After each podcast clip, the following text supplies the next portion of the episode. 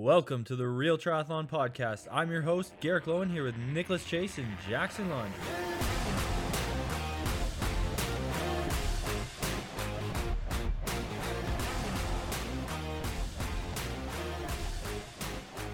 Well, ladies and gentlemen, we are back after a little bit of a hiatus. Thanks for being patient. Jackson, welcome back from Slovakia. Oh man, I feel like I've just been just been uh, awake for seven days straight. I'm uh been on a different planet for sure, but really good to be back. I can't wait to go to bed immediately after this and sleep for about as many hours as I can. Well, thanks for hopping on. Um, if, if you haven't been um, in the triathlon world lately, um, well, we were recording in Jackson raced in the PTO Collins Cup, I think two days ago, right? Yep. Um, and a lot has Just happened. A lot has happened even before that. You, uh, you and I raced and hung out. We did Watkins Glen. We talked about all that, and then um, you went to an altitude camp with Mr. Matthew Hansen Nader and yep. then you went and raced the Canadian Open PTO race. And um, we didn't do a recap on that, but ultimately, I guess you can sum it up in a couple sentences if you want. Yeah, uh, actually was physically really on, just wasn't uh wasn't really on in the swim didn't didn't swim enough i think race week and just didn't have much of a feel and that kind of put me a bit on the back foot just barely missed that second group and that was kind of tough coming out in the third group and biked really well, got myself back in it. And then unfortunately, I just decided to make like a, I, looking back on it, I added a, fair bit of sodium to what I normally take. It still wasn't like a crazy amount at all, but I, I took more than usual and immediately starting the run, like I just cramped so badly in my abdomen and it's consistent with anyone I've talked to who's taken in too much sodium, it was the same sort of feeling. So I was just screwed, which sucks because I was in a great spot. But yeah. um, well, know. you can you can overdo sodium and it kind of clogs the old guts up from processing and it just kind of sits. So more or less, next time if that ever happens, just start taking some more water, I guess. I did, yeah. I I was drinking water and it gradually worked its way through, but you don't have much time in an hour run. And by the time I started feeling okay, it was like the last two or three K. Um, but yeah, uh, but but you know, fitness is good, and uh, I still you know trained well after. Had some really great training, and I still able to use that altitude to like boost my training. So um, wasn't. Yeah, I didn't even that. like hear from you after PTO, US Open or uh, Canadian Open. Sorry, I think you were just like threw yourself into the program, the training, and you were like super fired up for Collins Cup. Um, but real quick, Tamara at you uh, Canadian Open. She what ran her way into 12th? I think it was, think it was 13th, 12th, 12th, 13th? 12th or 13th. I could be wrong, but really so, solid day. So tough day for her overall in terms of uh, just you know swim bike, but she still clawed her way up there pretty darn good uh, as she does. Um, I just needed a little bit more running like or running distance, I think, to really get into the top ten, which she definitely could have done. Yeah, yeah, she was. I mean, she's this is her first season where she's been able to get into some really competitive fields like consistently. Um, so she's just getting better every single time. It's it's pretty awesome. Uh, yeah. But yeah, her runs her runs stellar. So um, as soon as she can consistently be in there, kind of on the bike, then it'll be uh, crazy to see what happens. Which is what happened at the Collins Cup. Yeah. So um, yeah, that was a big deal. I mean, if last year I felt like I was a little bit more present for the week of the race because I didn't have as much going on. Um, so I missed a couple of the stuff, but I caught some highlights and saw the ceremony. It, and overall, I think just before we start talking any of the race, like what a logistically busy event for all the how many pros were there? Maybe like 25 or 30? There's uh, 36. 30. Okay, 36. So everyone gets there like Tuesday or Wednesday, right?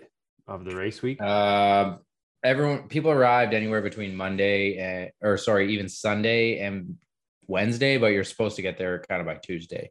Okay. Yeah, Monday, Tuesday for the Saturday race. Okay, and then you had a lot of media obligations, pictures. Um, it's a great opportunity for sure to get you know pros in their natural environment altogether. Um, but just kind of in the days leading up, Jack, like what was it like just kind of having four days and then you're just surrounded by everybody? What, what's that like?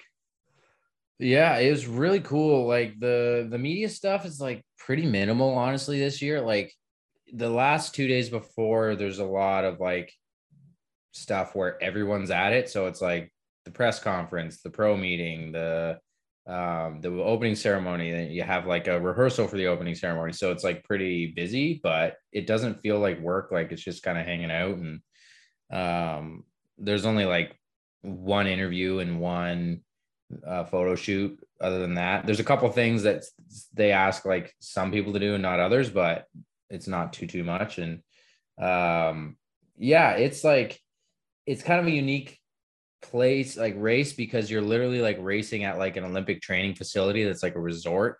Like the X Bionic Sphere is literally like it's a hotel that has like a 50 meter outdoor Olympic pool, an indoor pool, uh 25 meters. It's got like training facilities for like horse racing. It's got training facilities for like gymnastics and like other sports. And so it's like this facility and you don't have to leave. So you literally are at this place the entire time. Everything's there, um, which is cool because for the age group racing, it's a great place for a race. You go, the logistics are all simple, really simple.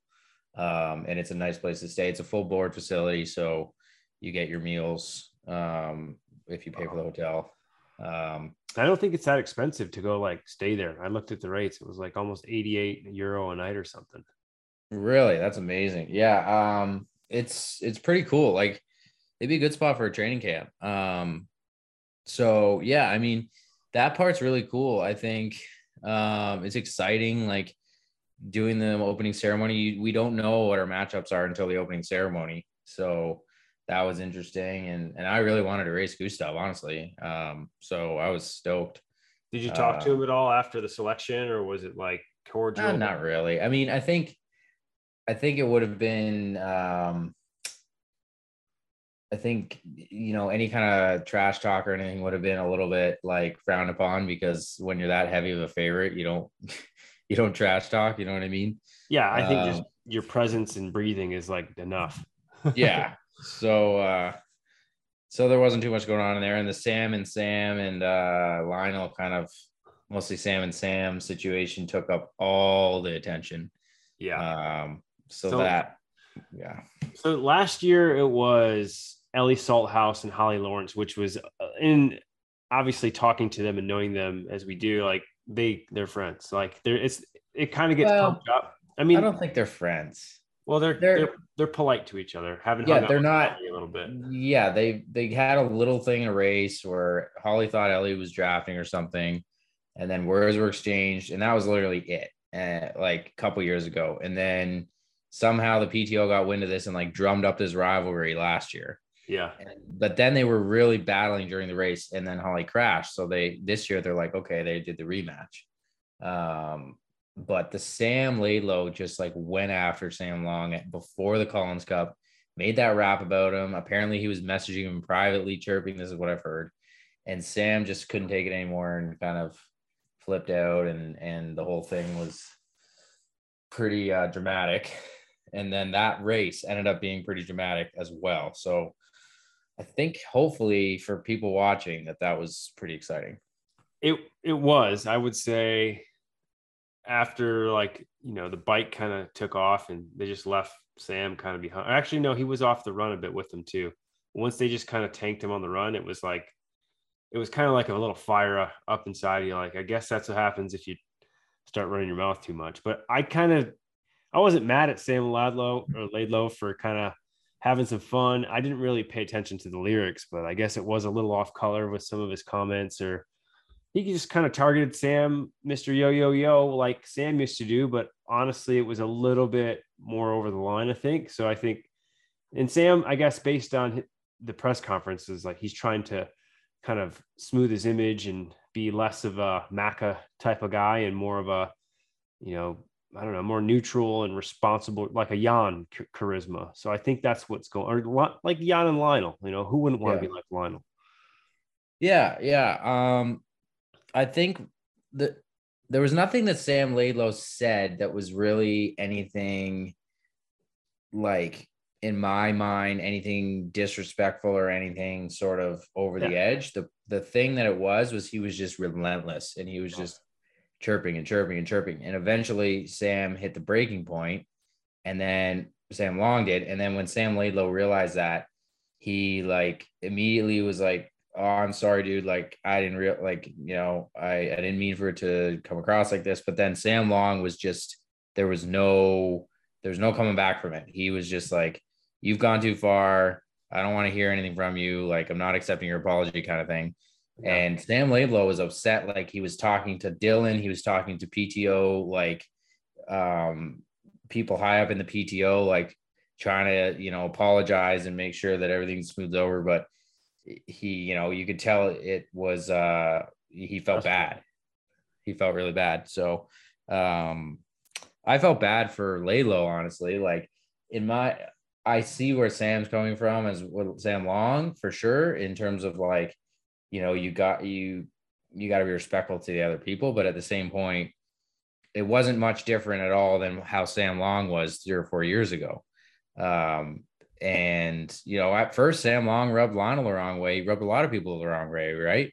And then, you know, I guess he had to earn their respect. So in a sense, I think Laidlow uh, like after the race. I think they kind of, you know, that was it. They fought it out and Sam Laidlow, you know, kind of had a rough time after he got passed and that was that. And uh Long got the last laugh and I think it's kind of over now.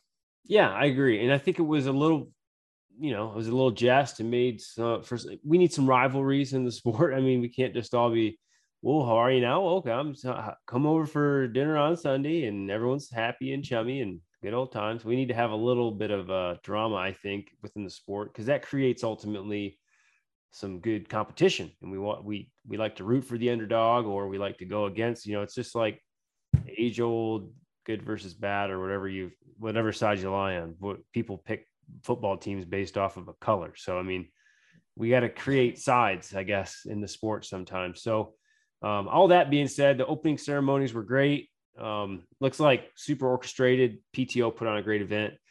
Um, and then it was like, oh, there, I woke up Saturday morning. It was like uh, the first group first group went off already. I was like, this is awesome, perfect timing. Yeah. Um, so how, how like early do you have to get there? What are the logistics like on race morning? Is it a lot of a lot of waiting around? It's not race morning, it's race afternoon. Oh, race afternoon. Sorry. So women start at one.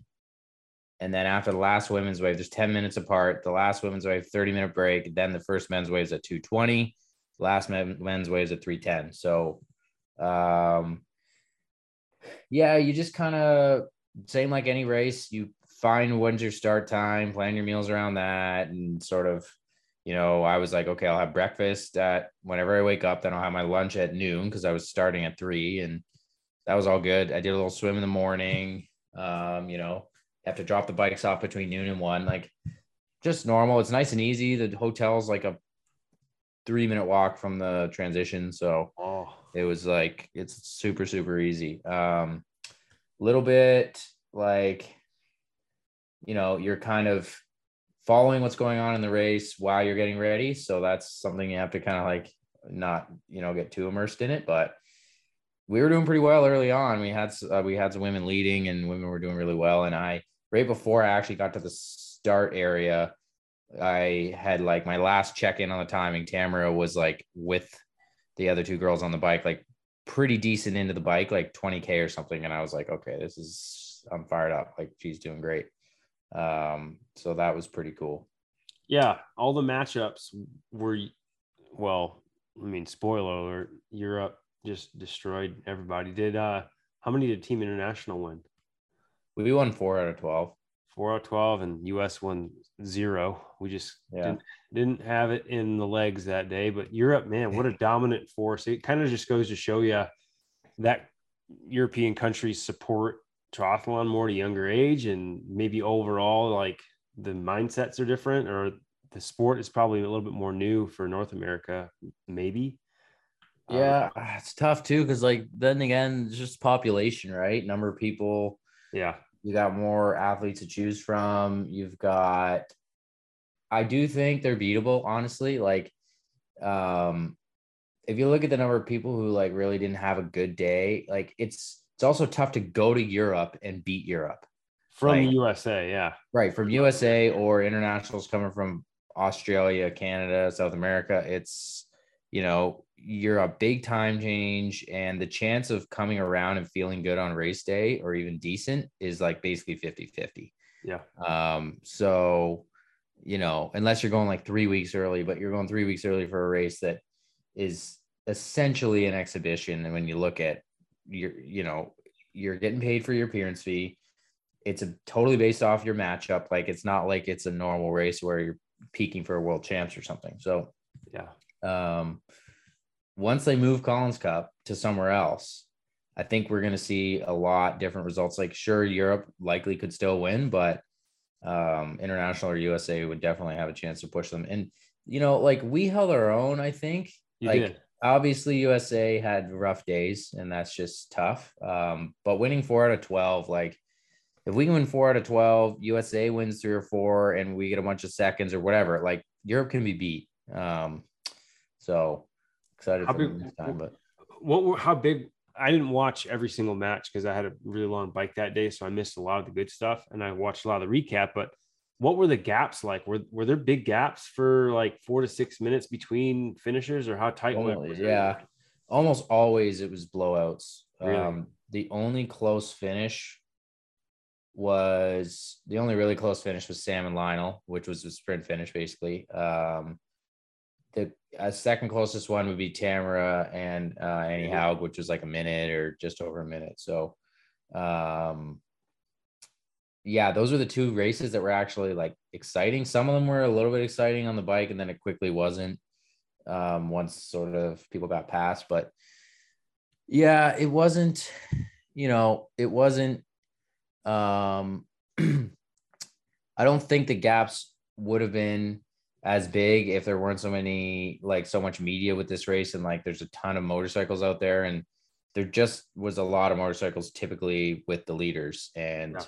you know. It was different between each race, but some of the races they weren't doing that great of a job of staying out of the way, and there was a draft. Like I in our race, like I saw four motorcycles with Gustav. What the one time I saw him, so I mean it's only one time, but like there was like one, there was like two beside, one behind, and one like in front, a little bit to the side, but still not that far in front of him, and definitely helping. And like, you know, a lot of people had issues with what they saw, and like I had people telling me like they were upset with how they felt they were getting an advantage from the bike and they like thought it wasn't fair to their competitors. So when you have people saying stuff like that, you know that there's problems. Yeah, Um, it's nothing new, unfortunately, since our sport is becoming more broadcasted, and these these were probably four years ago when we were talking about. I mean, I remember every freaking Starykowicz freaking pro meeting or even Kienle, they would always talk about keeping the lead vehicle, lead vehicle. Now it's Moto is just right up in there. So yeah. you know, who I think it's great to have people watch us. I just don't know how to fix how to fix that. Yeah, I mean, it's I don't I the the probably the real way would be the best way would be you train a group of drivers, motorcycle drivers and camera people, and you set rules and you like have a whole training course for them and then you fly that team around the world and they're the ones who drive all the time. And in that way you know if someone's making made a mistake in a race you can correct it they'll learn they'll get better and like these people will be consistent they'll be professionals at it but the reality is people go to these the media teams go to these races they hire a motorcycle driver for like whatever, pay them for the day, and they train them in the parking lot like the day before the race. And they're just there isn't that understanding of the sport, the like understanding of what's at stake, understanding of how the drafting even works with the motorbike. And it's not really their fault. It's just the way that it is. So Yeah. um, and it's Collins Cup. Like the one thing that almost every single person I talked to from the race was sure on was that the drafting motorcycles was a problem. It wasn't the athlete's fault. It was inconsistent, so it was unfair. The thing that is widely variable is how to deal with it. So some people say it's not that hard. You make a rule, you never, ever, ever have a motorcycle go in front at all. They're just either beside or behind. Some people say, well, you have to let them go in front sometimes to get shots of the face because people want to see emotion and stuff. Some people said, you know, you just make it so the Collins Cup doesn't have points available and then it's an exhibition. And then, yeah, if somebody gets lucky with a draft on a bike, it doesn't affect any kind of income or like year end ranking or anything. Yeah. Um, so huge variance and different suggestions for how to deal with it, but it was pretty pretty much unanimous that there was an issue. It's pretty. I think it's pretty clear if they get the funding and the, I guess the technology better. Race Ranger could put a piece of technology on the moto to let him know when he's causing an infringement because it'll be tracking it live, and then Yep. Going in front is I don't see a problem with going like let's say you're at 12 o'clock and someone's ahead of you at like nine o'clock. Like Yep. it doesn't seem like that would be too bad if they've got a good enough lens to just show the stuff. Like it can Yeah. be it can be so done and so easily. Yeah. And that was another suggestion was if they're going to be ahead, they have to be in the other lane Yeah. uh, or something like that. But you know what? Like honestly, all in all, I don't think it affected the overall winners uh, in any in any case. Like I could be wrong Just- on that, but just made the gaps bigger, right? Right. It just made the gaps bigger and it made it even harder to compare between races, which, you know, shouldn't necessarily be that important anyway. But that's how they calculate the points. They just assume everyone was in the same race. And again, I was in just Shitsville. I was nowhere no matter what happened. So it doesn't affect me. But the wind literally switched and increased like like there was just a switch in the weather Yeah. wind picked up, and then all of a sudden, on the way back, there was a headwind, and it happened. It happened at the same time, like the same moment in time. So the later waves, like the latest waves, they they had they had 25k into the stronger headwind. Like second latest wave, which was me, we had like 20k. The next wave up had like 15k. Like the earlier waves, they were already done, like the women. But even the early men were almost done or done the bike, didn't have that increased headwind. So like you can't really compare um, like everybody you talk to them and they're like, yeah, all of a sudden the wind came up and it literally was at the same moment in time. Um, so you can't really Well, compare that. but in that case, though, at least they're only racing legitimately the other two competitors who are probably dealing with the same circumstances. Well, exactly. So that's fair within each race, but then when you look at points at the end of the race, Oh, because Um, total time. yeah, it's your total time. Okay. But you know what? Like th- that's all minor things, and the most important thing about this race is like, was it entertaining to people? Was the broadcast good? I've heard it was certainly better than last year. Um, it was simpler. They had less going on. There wasn't as many technical issues. Um, so that was good. The unfortunate thing, I think, is as I mentioned before, like the races typically, they most of them weren't close. So you know, it was like, oh look, Gustav's winning by a lot. Like Kristian's winning by a lot. Daniela's winning by a lot. So there, they- there they are running again. Hey, look. Yeah. Hey, look. There, there they are running. They, oh, I hey, have a drink.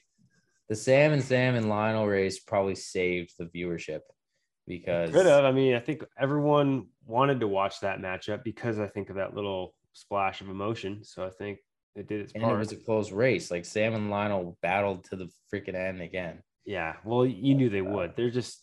How many times have they done that now? It's been a lot. At least four Yeah. times. Um, yeah. but it's great. uh, Lionel finds a way to win again. He does. Like, the thing is, like, I was talking to Sam Long. I just briefly after the race, I saw him in the parking lot because he had to he had to jet out of there right after the race, and you know he was happy with his race and stuff, but he was like, just like I tried to drop Lionel so many times. I had gaps on him, and he just he's just finds a way in it, and he like he I don't know if he's possible to beat in the last two K. Like he literally Lionel has has beaten Sam mentally to the point where he doesn't think he can beat him in the last 2K. like the sprint finish, you watch it. As soon as Lionel goes, Sam doesn't even try. He's just done. Yeah, it looked like um I agree with you. Now that I watched it like 30 minutes ago, watching them run in the grass, you could just see Lionel's facial everything was just so much different than Sam. Sam looked like he was on the rivet and didn't have the fight anymore. Um, Sam had put like 60, 70 meters into Lionel at one point in the last two or three K. oh, Lionel gets back in there because like Sam puts the surge and then he just doesn't quite hold it. And then he starts coming back and Lionel sees it and it's just then he's just relentless. Like it's uh he is beatable. I know he is. And and like I don't think he's finishing that fast. I think he's just so impossible to drop. People try so hard to drop him that they use everything trying to drop him. yeah, you blow yourself up just trying to drop Lionel, and then he just has to keep going. Yeah, it's amazing. But I love it. you know, it was cool. Like it was it was awesome. I mean, I had a fucking horrible race. Like obviously, I just had nothing but um you know, you just come, came up totally empty. Came up totally empty. Like At least you didn't have cameras on you showing you how bad you felt the whole time, though. At least. oh yeah. Yeah, exactly. I had no cameras, Yeah. no motives with me. But uh yeah, I mean honestly, I I fake I I just had nothing to push. Like I tried to elevate to like close a gap in the swim and just there was no next gear. And then bike, I like held okay the first half and then just faded horribly and like felt like I literally wanted to fall asleep. And I've Oh. never once ever had that in a race. Like my eyes were like closing during the race. And I just I didn't sleep well all week. I never adjusted well, but I think I just I do tension. struggle in those zones where you're just like immersed completely in the sport and just everything about what you're doing is about the race and it's too much like i and i recognize and i know that it's an issue of like i got to get my mind off this i got to find something but no matter what i do like montana and i would like watch a show or talk about other stuff or anything as soon as i lie down to go to sleep my mind will not stop thinking about the race But i just can't know what you were missing. it's uh You know what you were missing. uh I wasn't there. Yeah, no Nick. Yeah, that's what I'm that's what I'm trying to get at is like I I don't like being just right at the race site and just so immersed. Like it's nice to just get away a bit, go to an Airbnb with friends, hang out. Like having Montana there was great because that distracted me from just, you know, like we hung out, we had fun, but it's still being there. It just reminds you so much of triathlon. And, you know, I've had great, my best results are always when I'm ready, but I'm not obsessive and like so Yeah. focused that it just takes up mental energy before the race. Yeah, I feel Um, like it puts you in more of a defensive start rather than you're usually pretty um, tactically savvy, and I think that that kind of goes out the door a little bit because you're just like feeling like you're already a little bit off and behind. Yeah, you've used I've already you've already used energy before the race just thinking about it so much. So Yeah, that's a um, it's a tough one to probably get. I mean, think of uh, man, I think of football players too. Sometimes or the amount of interviews they have to do just like in between and right when they get on field, they just can never be off. yeah. So anyway, Dallas is be different. We're gonna have a fun training camp before. Uh huh. Um, I'm sure Leslie will get in. She's you know had a good race there in Boulder and she deserves it. And um, we're gonna train with you a little bit at altitude until you go to your race, and then um, you got the freaking Ironman coming up. Yeah. Um, with a great old new addition to my body, a broken rib. you broke your rib. Well, I don't know if it's it's definitely a tiny little fracture, but you've had a broken rib. It's no big deal. Yeah, can you run though right now? Yeah, I so I can run. I can uh, do everything. you run hard? I haven't tried yet. I'll know in a couple of days, but I'll um it's the breathing heavy that'll get it. yeah. I mean, even going upstairs, sometimes I feel a little winded. Um, Yeah. I've got you know me. I got the recovery stuff all over the place. I'm just yeah. gonna be. Gonna be- feel a broken bone in like a It week. takes three weeks to kind of get through this. From what I've heard and talked to people, at my like not aggressive, um, whatever I've got going on, it's not that bad. Um, but I think Yeah, I you'll be all right. I can do it in a week and a half. I think I'll be fine. You you won't be able to push hard with like big heavy breathing for Yeah. a week to a week and a half, and then you'll work it up, and then like, but you can maintain your fitness because you can just go to lower effort. Yeah, and it's just Ironman training. I'm not going to be pushing to ninety percent uh, for these last couple weeks, except to stay sharp on some wake up sprints or something. So it's Yeah. fine. I'm actually not pretty not stressed about it because also I'm moving. How'd you break your rib? Oh, did something real dumb. I I told Amy afterwards. I was like, "Why'd you?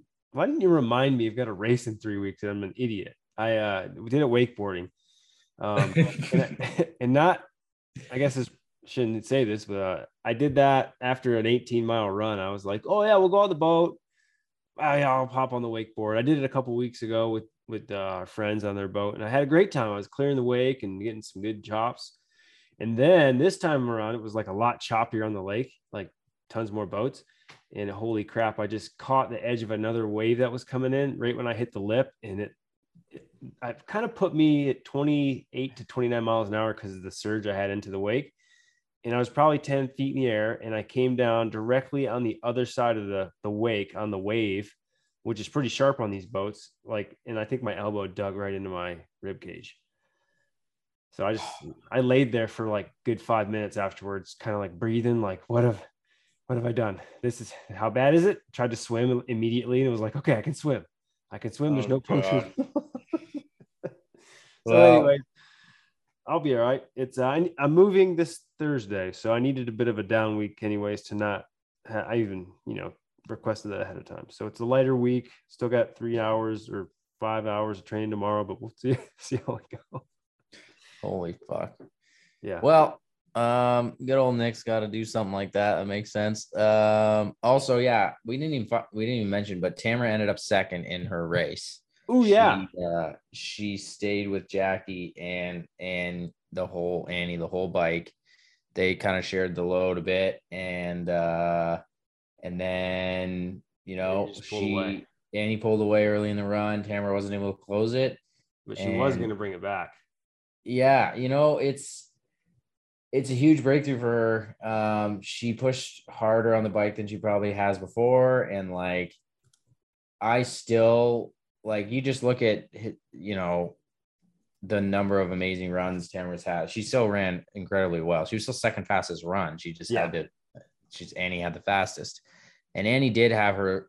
he- She had an amazing run at the end of the race. She said she had like a very good run and still I think Tamara's a faster runner. Like, uh, like you know, if they go head to head again, I'd pick Tamara, not just because she's my friend and on our team, but you look at her run time, she has like five of the top seven ever 70.3 runs or something ridiculous like that. So Once I gotta, I don't know this answer to this. So I gotta ask. Did for the selections when they chose this pairing, who chose first? Was it USA or Europe countering Tamara?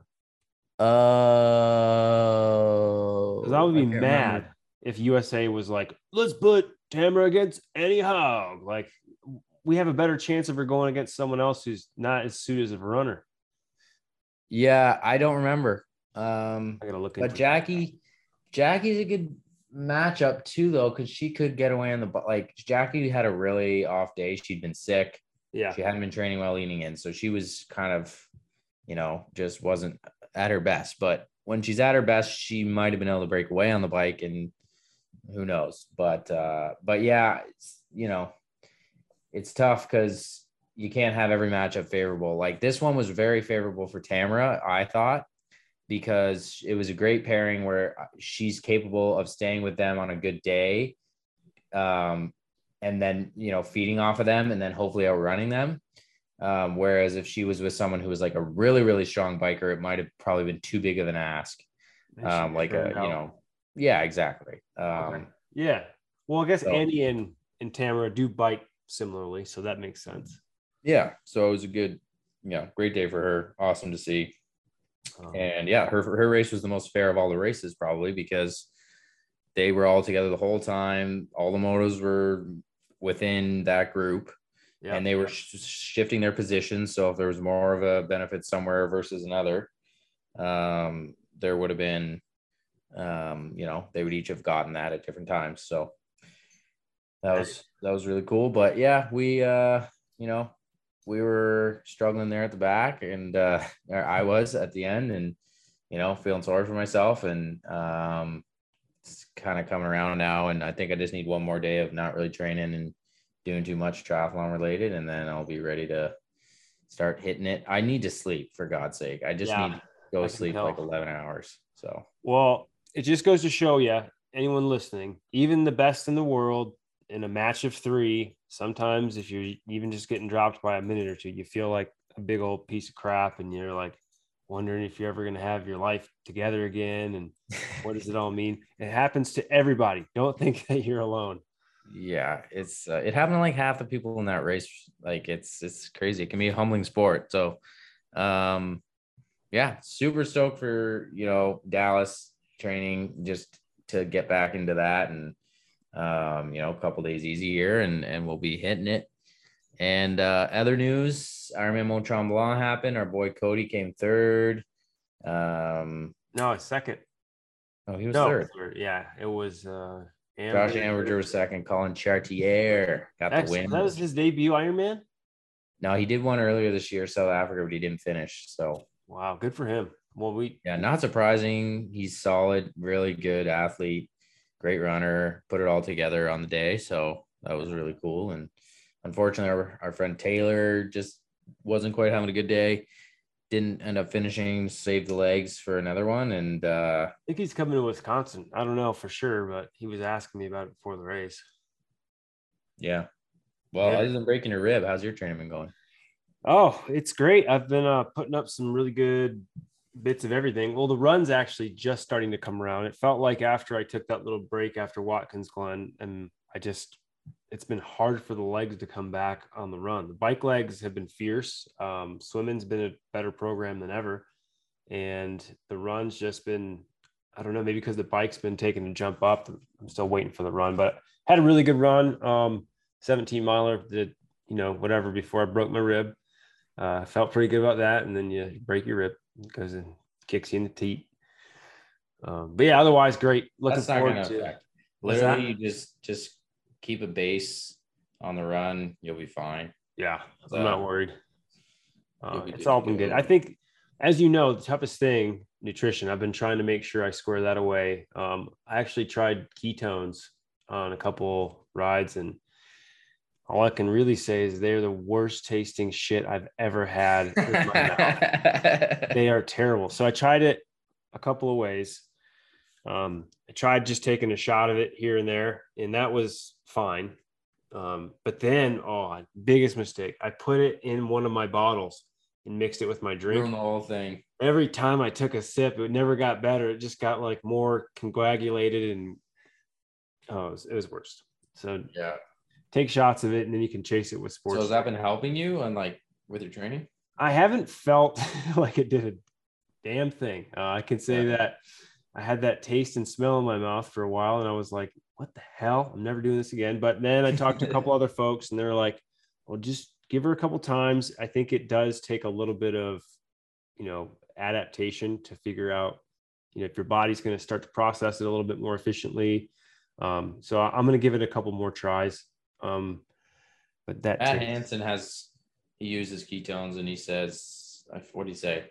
He said the main thing is that it helps. It's something to do with helping you, um, helping with the absorption of carbs. Yeah, yeah, helping you absorb better with some of the other stuff like Well, because it or- it crosses the blood brain barrier really effectively. Um, so it kind of like jumps over a part of you know yeah processing. skips the yeah it does it efficiently but I don't yeah know. so uh camp coming up we're gonna have a good time got her all booked Yeah. Um, we'll And, see you. uh, we'll see you next week early. I'll have a new house by then and probably be real stressed out about it. But uh, we'll still you'll still have a. I guess what I did for you.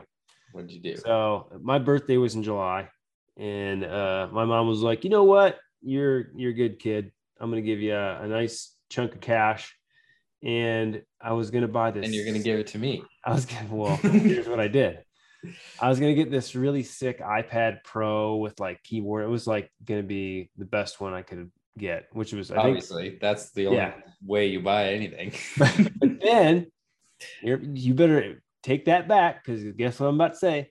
Uh, our new house has an extra bedroom, and I was like, shit, we need a nice, nice, comfy bed for Jackson. So I spent all that money on a bed, a really nice king Uh, mattress for our guest room that you're gonna be in and, for a couple. nobody else gets to sleep there ever just me No, I'm gonna be.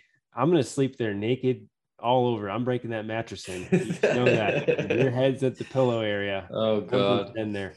Well, that's gonna be awesome. Can't wait kidding. for that. Yeah. Anyways, And, uh, uh, that's the bud the bud code. Yeah, But uh, But, I can see you're uh, about to fall asleep on me, so we'll let you get out of here. I am. But you know what? It's been a good, good trip. Still was a great experience. PTO is still doing awesome stuff, and I really hope people start supporting the races as well. Like honestly, sign up for Dallas.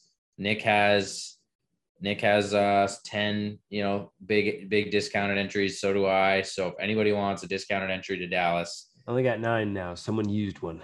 Okay, you get 30% off. Um, if you just message either of us on Instagram or anything, well, we'll get them to you. And I will reiterate Edmonton, I talked to age groupers after the race and like completely unprompted, they all said that the organization and the quality of the event was like the best they'd ever had. Better than Ironman. It was just next level um, in terms of how well organized, you know, aid stations support, um, being able to watch pros race, being able to interact with the pros. Everything was just super cool and they loved it. So That's great. um, I imagine Dallas will be just as awesome.